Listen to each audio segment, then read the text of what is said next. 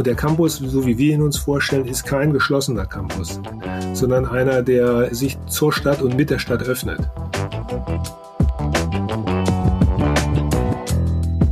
Hallo und ein herzliches Willkommen zu einer weiteren Folge unseres Podcasts Hallo Hamburg Stadt Neubauen.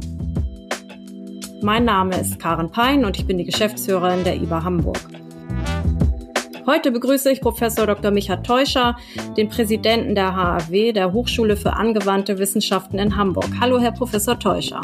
Hallo, Frau Pein. Schön, dass Sie da sind. Ja, Ihre Laufbahn ist äh, ja schon sehr beachtlich. Ich habe mir Ihre Vita vorher angeguckt oder zumindest einige Punkte, die ich äh, gefunden habe. Sie sind Agrarökonom, promovierter Wirtschaftswissenschaftler. Sie waren Rektor der Hochschule Neubrandenburg und sie wirken in einer Vielzahl an Gremien mit, um die Lehre an deutschen Hochschulen zu verbessern. Ich kann also mit Fug und Recht behaupten, dass sie ein sehr guter Kenner der deutschen Hochschullandschaften sind. Und deshalb wollen wir uns heute mit Ihnen unterhalten aus stadtplanerischer Sicht. Und deshalb sitzen wir jetzt beide hier heute zusammen. Sind Universitäten und Hochschulen eine große Bereicherung für Städte? Studenten, das sehen wir hier in Hamburg an vielen Orten, prägen und verändern auch ein Stadtbild. Sie können zur nachbarschaftlichen Belebung und einem Miteinander führen. Sie können Lebendigkeit, Diversität und Kreativität fördern, auch in den Quartieren. Und sie bereichern Quartiere in wissenschaftlicher und wirtschaftlicher Hinsicht stark. Sie gründen Start-ups oder stellen ihr Wissen in den Dienst von Unternehmen und sind ehrgeizig äh, und bringen ihre Erkenntnisse in die Arbeitswelt. Und das tun sie umso mehr, wenn sich das Studentenleben im Quartier richtig entfalten und verankern kann. Und dafür die perfekten Bedingungen zu schaffen, das ist eine große Herausforderung für Stadtplaner, denn letztlich lässt sich auch nicht unbedingt immer alles bis ins Detail planen. Menschen sind immer noch Menschen und ob Angebote angenommen werden oder den Puls treffen, äh, das sind dann manchmal auch zwei Paar Schuhe. Und äh, darüber wollen wir aber heute miteinander sprechen. Beginnen wollen wir eigentlich mit Ihren Erfahrungen. Sie waren ja selbst äh, auch Student.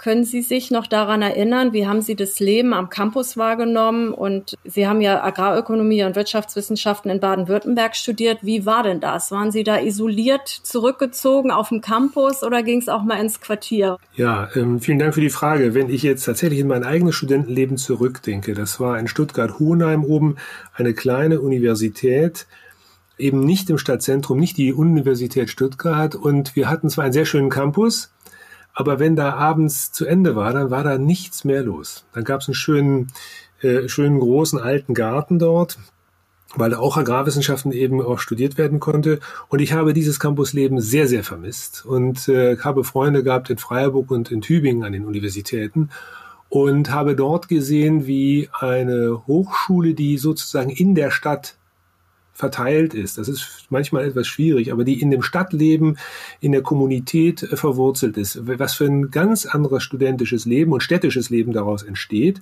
wenn diese Dinge ineinander übergeben. Ich bin äh, beteiligt an verschiedenen auch Projektvorhaben für Forschungsbauten etc. Und wir haben festgestellt, es ist für eine Universität zwar logistisch manchmal schwierig, wenn sie in einem solchen Stadtgefüge als alte Universität entstanden ist und die Institute über den ganzen Stadtbereich verteilt sind. Für das studentische und kulturelle Leben ist es aber eine ungeheure Bereicherung. Und die Neubauvorhaben werden an vielen Orten als eigene isolierte Hochschulbauten auf den grünen Wiesen geplant, mit dem Ergebnis, dass diese Campi zwar tagsüber belebt sind, aber abends auch dort niemand mehr ist. Und diese Verbindung so wie wir das oder wir alle jetzt das in Oberbillwerder planen wollen, diese Verbindung, die gibt es dort nicht. Und ich halte diese Verbindung für einen außerordentlichen Erfolg aufgrund des, um zur Frage zurückzukommen, Defizits meiner eigenen studentischen Zeit. Ich musste immer nach Stuttgart runter, habe das vermisst. War ein Standortnachteil. Mhm. Ja, ich glaube, das äh, wird nochmal ein bisschen unsere Aufgabe sein, heute rauszuarbeiten, was müssen wir eigentlich dafür tun, damit diese Vernetzung dann auch stattfindet. Jetzt sind Sie ja nun schon drei Jahre Präsident der HW. Die Zeit vergeht, wenn man so zurückkommt. Was hat Sie im Lauf Ihrer Karriere besonders geprägt? Was ist für Sie heute wichtig? Woraus können Sie heute noch äh, schlürfen, hätte ich beinahe gesagt. Ähm, na, mir fehlt gerade das Wort. Honigsaugen, sag ich immer. Ja, danke, ähm, danke für die Unterstützung. Ja, etwas, ja, also es gibt verschiedene Aspekte. Also die äh, Consulting-Zeit in Osteuropa habe ich nur äh, insoweit für heute mitgenommen, dass es immer darum geht, die Menschen für Projekte zu begeistern, auch wenn sie selber sich am Anfang von, das waren Restrukturierungsvorhaben, wenn sie nicht ganz genau am Anfang wissen, wie das denn wohl wirklich für sie auch ausgeht, sie aber trotzdem äh, das Vertrauen aufzubauen, äh, in sich in ein solches Projekt hineinzubegeben. Und ein bisschen so ist, ist ein Stadtentwicklungsprojekt ja auch. Wir wissen ja auch noch nicht ganz genau, wie das das alles gelingt. Und trotzdem müssen wir versuchen, mindest, möglichst viele Partner mitzunehmen. Ich war dann ja in Neubrandenburg und da war es zwar eine Campushochschule, aber auch hier haben wir eine neu gegründete 91 mit all den Schwierigkeiten kulturell ähm, diese mit der Stadtgesellschaft zu verbinden. Das war auch für uns ein großes Anliegen. Und äh, da war das eine besondere Herausforderung, diese Verbindung zur Kommunität, zur Stadtgesellschaft herzustellen. Und das hat mich allerdings auch besonders an Hamburg gereizt, als ich hierher kam, zu sehen, dass diese HAW Hamburg mit ihren verschiedenen Standorten mitten in der Stadt war und ist. Und was für einen äh, Effekt hat das eigentlich für studentisches Leben, aber auch die Verbindung der Hochschule mit ihrer Stadt, weil sie ja nun tatsächlich, äh, wenn man aus den Gebäuden rausgeht, sofort im städtischen Leben verbunden ist und daraus häufig, und das kann ich nur hier bestätigen für die HW Hamburg, ein ganz anderer Austausch mit dem städtischen Umfeld entsteht. Diese Eindrücke und diese Rollen, die Hochschulen äh, heute noch mal ganz anders als früher, wo sie tatsächlich in Anführungsstrichen nur ähm, äh, qualifizierte Absolventinnen und Absolventen und Forschungsergebnisse äh, erzeugt haben, bin ich der Auffassung, dass Hochschulen heute in dieser pluralen, vielfältigen Gesellschaft noch mal ganz andere Aufgaben haben, die aber erfordern, dass sich Hochschule für Gesellschaft öffnet, also jetzt nicht Supermarkt für alle Wünsche und Wehen einer Gesellschaft wird, aber doch die Thematiken sehr viel enger austauscht und auch Beiträge ähm, gibt in die, äh, in die Stadt hinein selbst wieder. Hm. Hört sich so an, als hätten Sie in Ihrer Arbeit auch schon äh, Schnittstellen zur Stadtplanung und Stadtentwicklung gehabt. Da lässt sich ja gut drauf aufbauen. Könnten Sie uns äh, vielleicht und vor allem den Hörern auch noch mal ein bisschen was über die HAW selbst erzählen? Hochschule für angewandte Wissenschaften, zweitgrößte Hochschule Hamburgs, drittgrößte Fachhochschule Deutschlands. Das ist ja nicht ganz unbedeutend. Wofür steht denn die HAW und äh, was zeichnet die Ausbildung dort aus und was wird dort überhaupt gelehrt und geforscht?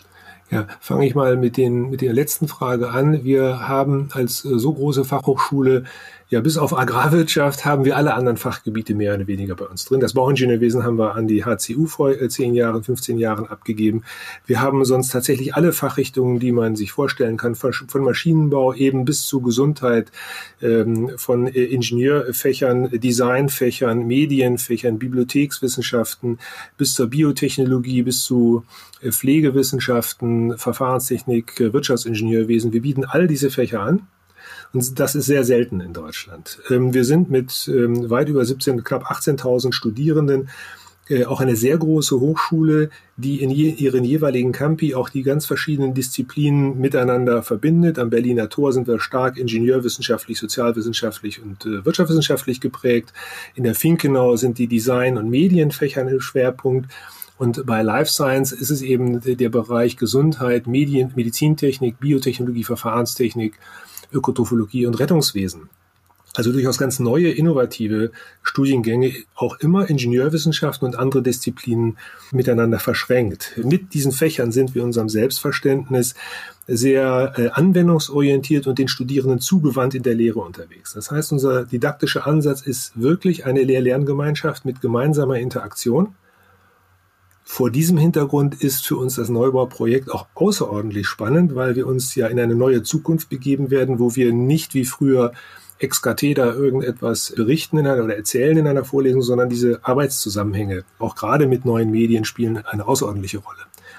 Und diese anwendungsorientierte Lehre mit den Studierenden ist für uns im Selbstverständnis auch nochmal ein, ein großer Schwerpunkt. Kleingruppenveranstaltungen mit 10, 15 bis höchstens 60 Personen am Anfang das ist bei uns sozusagen der Standard und ähm, das äh, geht bis hin zur angewandten Forschung und dem Transfer. Ich habe ja vorhin über den Austausch mit der Gesellschaft etwas gesagt und die angewandte Forschung ist sozusagen dann auch der Austausch unserer äh, Forschungsergebnisse mit den Playern in der Zivilgesellschaft und der Wirtschaft, wo wir die Themen aufnehmen, sie bei uns analysieren und Ergebnisse, Lösungen erzeugen mit studentischen Projekten dabei und dieses wieder zurückspielen in die Gesellschaft. Hm. Äh, ich würde gleich gerne noch mal ein bisschen mich erkundigen nach der Fakultät Life Science. Vielleicht noch mal äh, für unsere Hörerinnen und Hörer. Wir als IBA Hamburg entwickeln ja den neuen Stadtteil Oberbewerder auf äh, über 120 Hektar in Bergedorf. Und die HAW möchte mit ihrer Fakultät Life Science in diesen neuen Stadtteil ziehen. Das ist ein großes Vorhaben, das den Stadtteil auch wirklich besonders prägen wird. Deshalb sprechen wir heute, um uns äh, das mal ein bisschen anzugucken, wie, wie können daraus eigentlich gute Synergien für beide Seiten entstehen.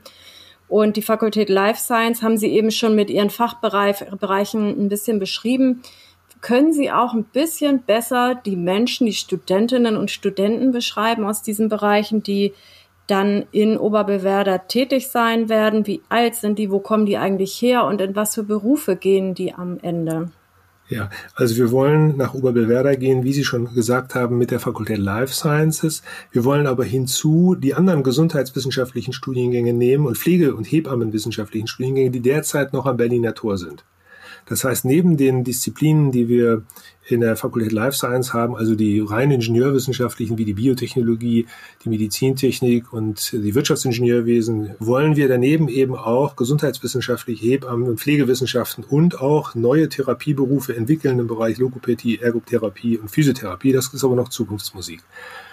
Das heißt, wir wollen neben der Fakultät Life Science auch einen Gesundheitscampus dort etablieren, wo wir die gesundheitswissenschaftlichen Studiengänge und beruflichen Bildungssysteme neben der Medizin, die am UKE verortet ist. Aber eben alles andere, das wollen wir gerne dort äh, verorten und entwickeln. Und die Studenten, Studierenden, die dort qualifiziert werden von uns, sind im Durchschnitt zwischen 18 und 23, äh, 24, wenn sie das Studium beginnen.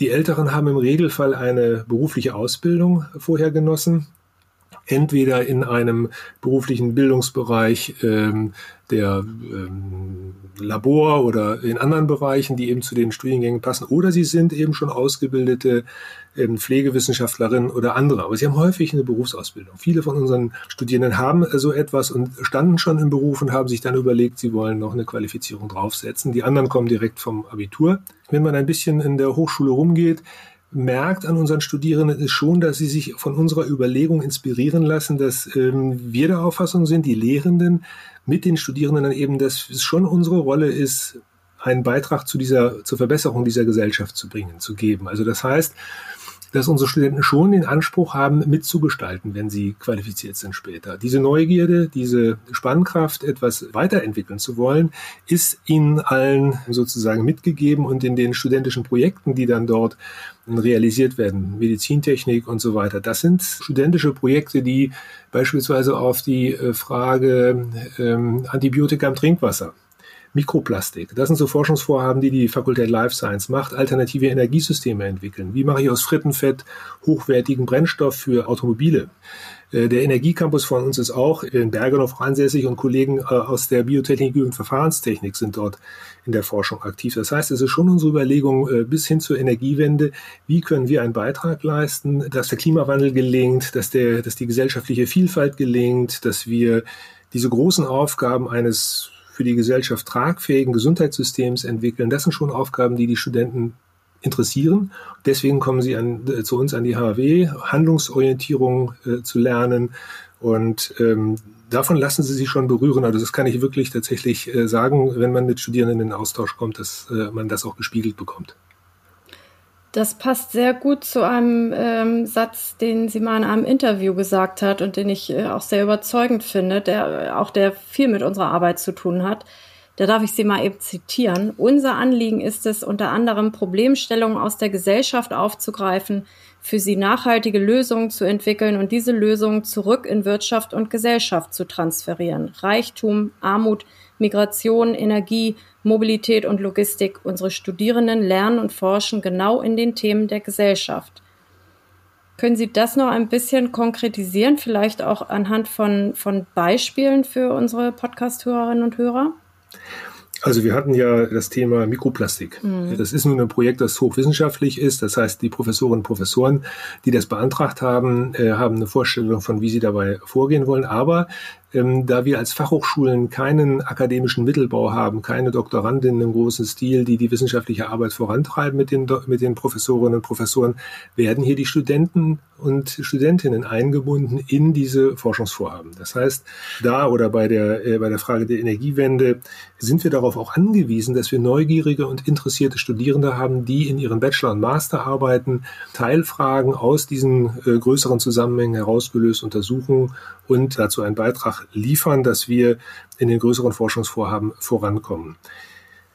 Das geht in, der, in, den Gesundheitswissenschaften und in den Hebammenwissenschaften ja auch weiter. Wenn wir uns das Gesundheitssystem nun heute unter Corona nochmal unter ganz verschärften Bedingungen angucken, dann hören wir aller Orte, dass wir äh, zwar die Beatmungsgeräte haben, aber wir haben nicht die Pflegekräfte, die in der Lage sind, mit dieser doch sehr anspruchsvollen Technik umzugehen, um sie überall in den Intensivstationen auch zur Anwendung zu bringen.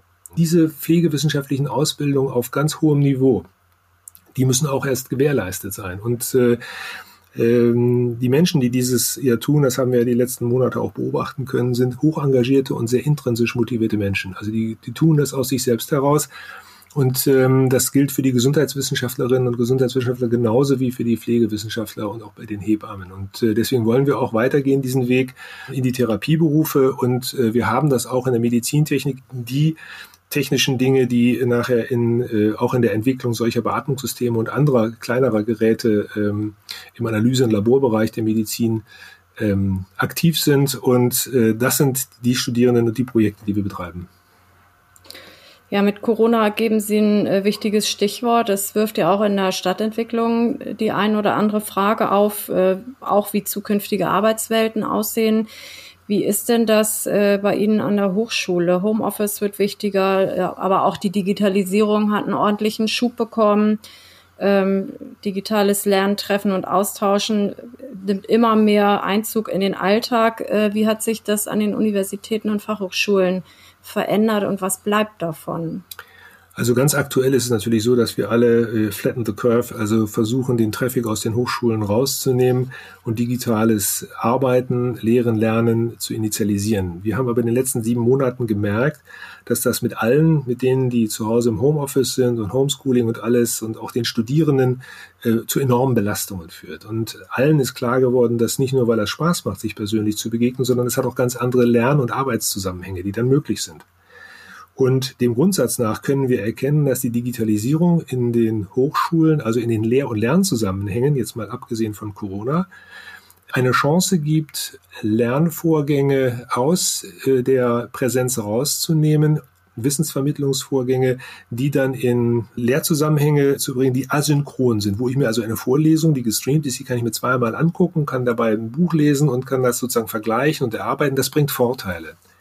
Andererseits ist es aber auch so, dass wir feststellen müssen, dass der Diskussionsteil, das heißt der, wo ich wirklich Verstehensprozesse initiieren kann, das inhaltliche Durchdringen, das funktioniert am Computer in so digitalen Lern-, Lehr- und Lernräumen nur sehr schlecht.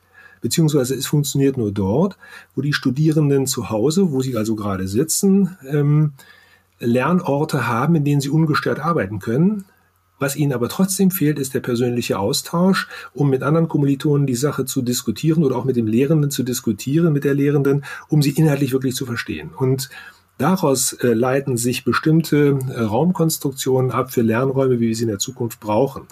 Und wir haben eine eigene Lernraumstrategie entwickelt für die Zukunft, weil wir ja in Oberbillwerder bauen und wir hoffen auch am Berliner Tor noch baulich Dinge entwickeln zu können, weil uns klar ist, dass wir die präsente Lehre mit der digitalen Lehre enger auch räumlich verbinden müssen und Studierenden die Gelegenheit geben müssen, in kleinen Gruppen sich auch neben der präsenten Lehre schnell zu organisieren und sich zu begegnen und dann am Ort, also möglichst an der Hochschule, auch diese digitalen Lernschritte und Lehrschritte vollziehen zu können.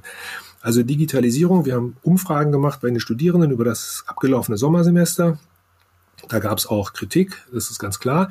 Es wurde aber auch deutlich, dass die Studierenden es gut finden, den Zeit und den Ortspunkt, wo sie sich diese digitalen äh, Unterrichtsangebote äh, äh, dann angucken und durcharbeiten, dass sie das frei wählen können. Das ist ein großer Vorteil. Sie können es auch mehrfach anhören, sie können die Übungen mehrfach machen und so weiter. Das sind große Vorteile.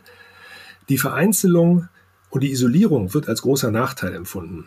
Und unsere These ist unter anderem, wir haben ja auch eine sehr vielfältige Studierendenschaft und sie wird in Zukunft auch weiter vielfältig werden, dass die Digitalisierung in dieser Vereinzelung droht, auch eine neue gläserne Decke zu werden für Menschen, die eben dann vereinzelt sind und die Lernerfolge nicht alleine realisieren können. Und das ist etwas, wo wir unbedingt räumliche Situationen schaffen müssen, damit alle in einem gemeinsamen Kontext lernen können. Deswegen ist die Lernraumentwicklung wird für Oberwerder ganz stark sein, damit die Digitalisierung in Bildungsprozessen ein Erfolg wird und eben nicht ein sozialkritischer Misserfolg. Also das ist eine ganz, ganz wichtige Sache, sonst wird Digitalisierung tatsächlich gesellschaftlich ein neues Problem schaffen. Und von daher gesehen sind wir sehr froh, äh, muss ich wirklich sagen, dass wir jetzt dieses Bauvorhaben planen können und mhm. dass wir es nicht vor drei Jahren geplant haben. Ja, Jetzt kann sich das noch im Raumprogramm äh, niederschlagen, ne? Mhm. Genau, genau. Vor drei Jahren hätten wir zwar eine Vorstellung davon gehabt, aber jetzt haben wir tatsächlich Erfahrungen dazu, die wir da einfließen lassen können. Es hat sich ja, muss man dazu sagen, ja auch schon vor Corona da ein bisschen was verändert in den Raumprogrammen äh, von, von Universitäten und Hochschulen, insbesondere bei den Bibliotheken. Die haben ja unglaublich, haben sich ja total verändert, sind ein multifunktionaler Raum, ein hochdigitaler Raum geworden der wirklich auch im, im Stadtteil wirkt und der eben diese kleinen Treffpunkte rund um die Uhr geöffnet zum Teil mhm. äh, ja auch ermöglicht. Also das könnte so ein richtiger Kristallisierungspunkt auch sein bin ich sehr gespannt drauf, was Sie sich da so vorstellen. Ja, deswegen ist für uns zum Beispiel auch wichtig, dass diese Räume mit Cafeteria, mit Mensa, Bibliothek, diese Dinge müssen in einem nahen Umfeld sein und damit, Sie sagten es gerade, 24 Stunden, wenn diese Räume äh, in Verbindung stünden mit hochgerüsteten Laboren, dann könnten wir sie nicht öffnen, weil wir dann äh, sozusagen einen Sicherheitsdienst brauchen. Wenn wir sie mhm. aber an anderen Räumen haben, dann können wir sie öffnen. Dann kann Hochschule offen sein, dann können Lernräume offen sein. Nochmal zurück zum Thema Studierende und Stadtentwicklung. Da gibt es ja häufig äh, bei Stadtplanern auch so ein leicht idealisiertes äh, Bild. Studierende stehen für Lebendigkeit, junge Menschen, die den Ort bevölkern, die die Cafés äh, voll machen, die WGs, WG-Partys feiern und ausschließlich mit dem Fahrrad fahren äh, nur Biogemüse essen, das sie selbst auf der Dachterrasse gezüchtet haben und ständig innovative Projekte initiieren und dann direkt danach coole Startups gründen.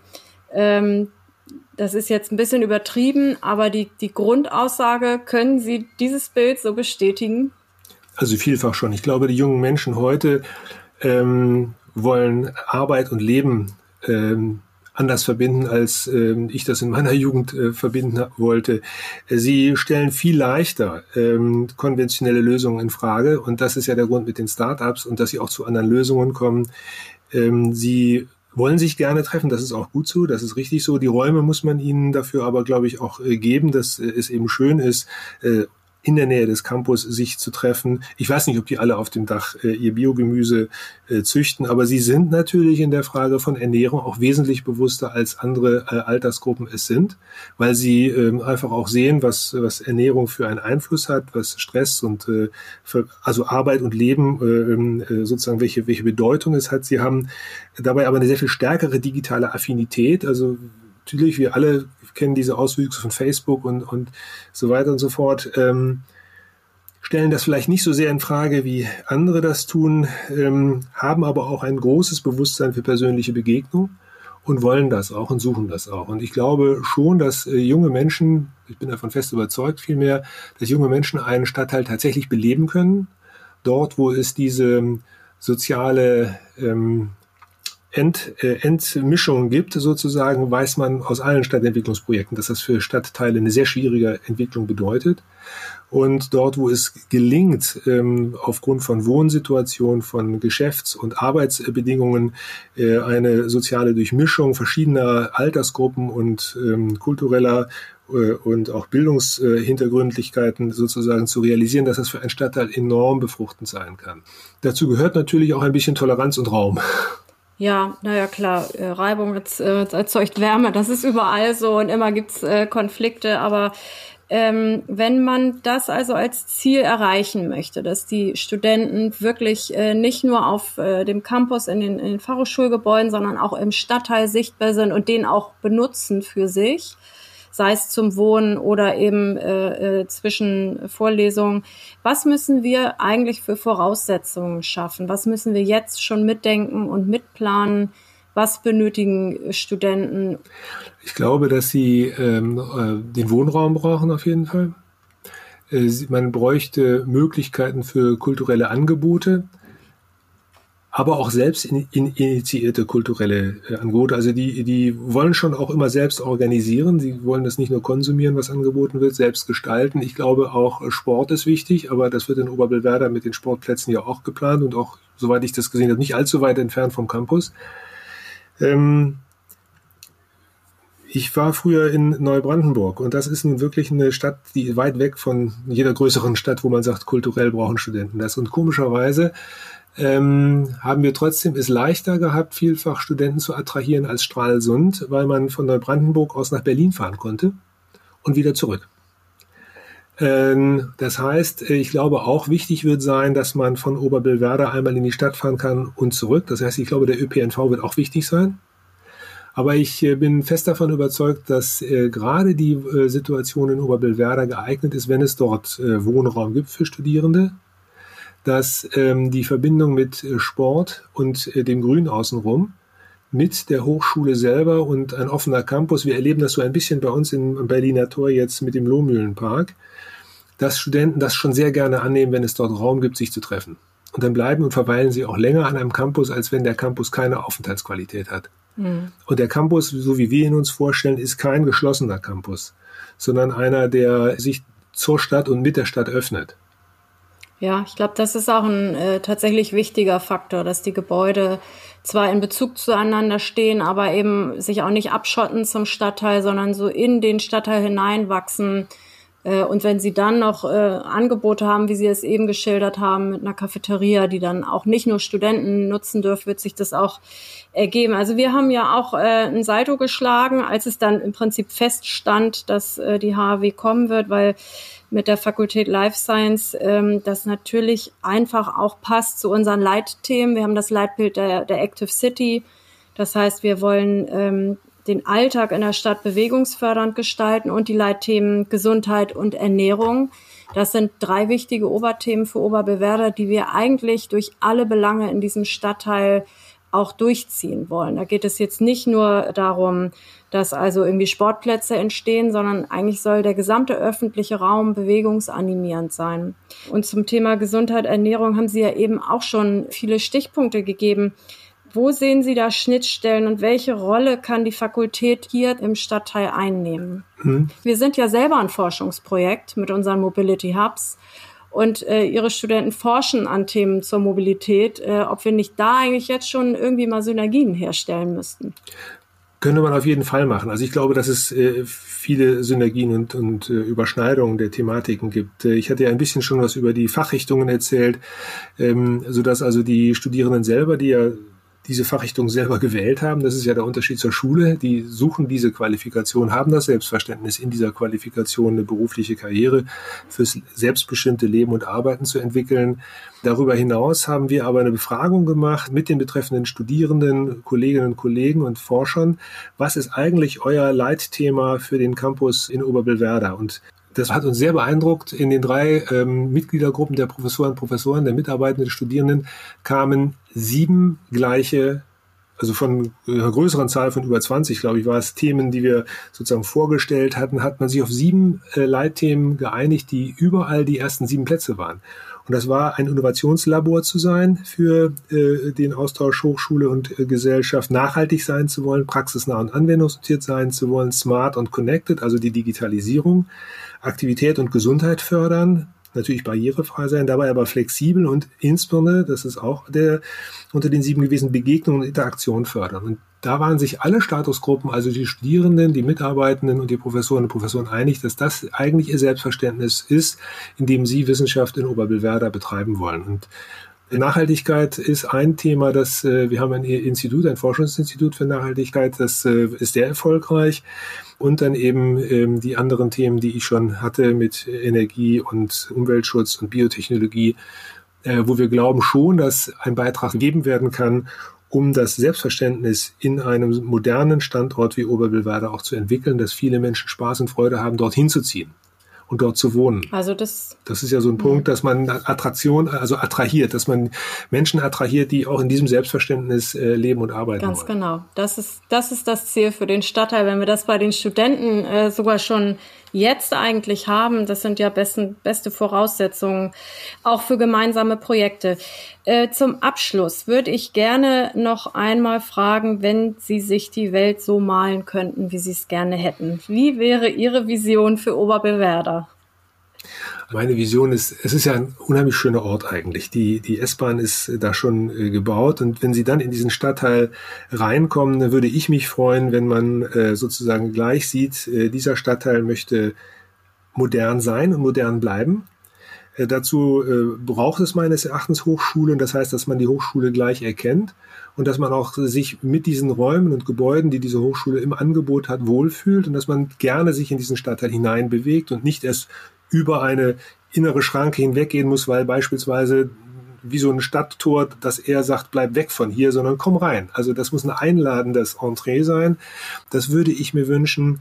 Ich finde diese Überlegung sehr schön, dass es äh, zwar Verkehr geben muss, aber dass es eben nicht diese Straßen- und Autodominierte Situation gibt, weil ähm, wir wollen diese Begegnung schaffen. Der Stadtteil selber ist nicht so groß, dass man ihn sich nicht mit dem Fahrrad erschließen könnte auch mit Mietfahrrädern, was ja vielfach jetzt schon der Fall ist, ist es schon so, dass es ja 120 äh, Hektar ist schon eine gewisse Größe. Aber Gebäudehöhen und Gebäudekuvertüren, also eben keine monolithischen Gebäude, die dann 200 Meter lang sind. Ich muss an so einer langen Fassade vorbei, um zu dem nächsten äh, Quartier zu kommen, sondern dass es äh, immer wieder zu Überraschungen kommen kann, wenn ich um die nächste Straßenecke komme. Und dazu wollen wir selber auch beitragen mit den verschiedenen Fachrichtungen, die wir haben, die ja unterschiedliche Gebäude benötigen und dadurch auch unterschiedliche Fassadenkonstruktionen möglich machen, damit es immer ein interessanter und äh, ich will nicht sagen bunt, äh, aber abwechslungsreich. Ab, genau, abwechslungsreicher Stadtteil wird. Soll nicht alles aus einem Guss sein, das ist sonst in 20 Jahren langweilig. Und dann passen wir da, glaube ich, als Hochschule mit dieser Vielfalt von Gesundheitscampus und Life Science sehr gut rein. Ja, das ist sogar nicht nur eine Vision, sondern ja eine richtige Zielformulierung. Das ist jetzt, nehmen wir an als Auftrag. Wir freuen uns. Herr Professor Teuscher. Ja, wir uns auch. Ich bedanke mich ganz herzlich, dass Sie heute unser Gast waren. Wir sind da sehr auf einer Linie mit großen Herausforderungen allerdings und wir freuen uns auf die weitere Zusammenarbeit, bis denn dann das erste Band durchgeschnitten wird und Sie und Ihre Studenten dann die Räume in Benutzung nehmen können. Ja, und bei unseren Hörerinnen und Hörern bedanke ich mich recht herzlich fürs Zuhören. Unser Podcast Hallo Hamburg Stadt neu bauen erscheint ab sofort alle vier Wochen. Wenn Sie möchten, dürfen Sie ihn gern abonnieren und auch bewerten. Mein Name ist Karin Pein und ich sage auf Wiedersehen. Bis zum nächsten Mal.